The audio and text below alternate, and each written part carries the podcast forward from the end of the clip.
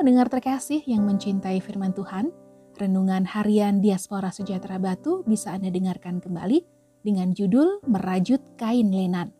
Bacaannya diambil dari Wahyu 19 ayat 6 sampai 8. Perjamuan kawin anak domba.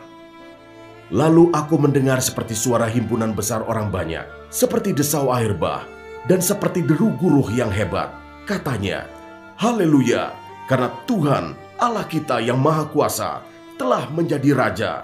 Marilah kita bersuka cita dan bersorak-sorai dan memuliakan dia. Karena hari perkawinan anak domba telah tiba dan pengantinnya telah siap sedia. Dan kepadanya dikaruniakan supaya memakai kain lenan halus yang berkilau-kilauan dan yang putih bersih. Lenan halus itu adalah perbuatan-perbuatan yang benar dari orang-orang kudus.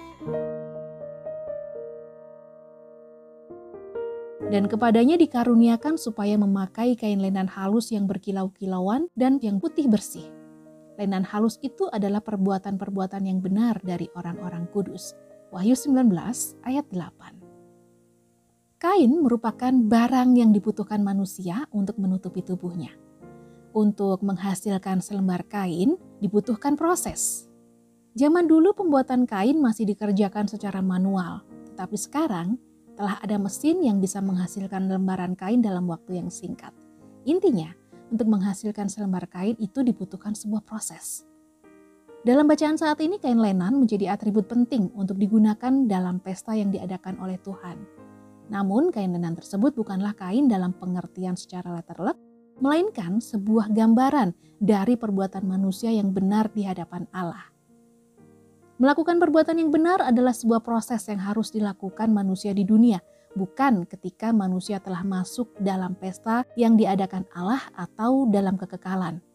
Jadi, selama kita memakai tubuh jasmani ini, maka Tuhan tidak akan pernah berhenti memberikan kesempatan kepada kita untuk melakukan kebenaran-kebenarannya. Inilah yang dimaksud dengan kita sedang merajut kain lenan. Tentunya dalam proses merajut kain lenan tersebut kondisinya tidak selalu enak kita akan menghadapi hal-hal rumit yang tidak bisa kita hindari. Terkadang kita juga harus berani melakukan kebenaran di tengah-tengah sistem dunia yang seolah-olah melegalkan kita melanggar hukum-hukum Allah. Dalam menghadapi pergumulan tersebut, keputusan yang kita ambil akan menentukan kualitas kain yang sedang kita rajut. Inilah proses yang harus kita kerjakan dalam merajut kain lenan yang akan kita gunakan masuk dalam pesta Tuhan nanti. Dan aku mendengar suara dari sorga berkata, tuliskan, berbahagialah orang-orang mati yang mati dalam Tuhan sejak sekarang ini. Sungguh, kata roh, supaya mereka boleh beristirahat dari jerih lelah mereka karena segala perbuatan mereka menyertai mereka. Wahyu 14 ayat 13. Tuhan Yesus memberkati.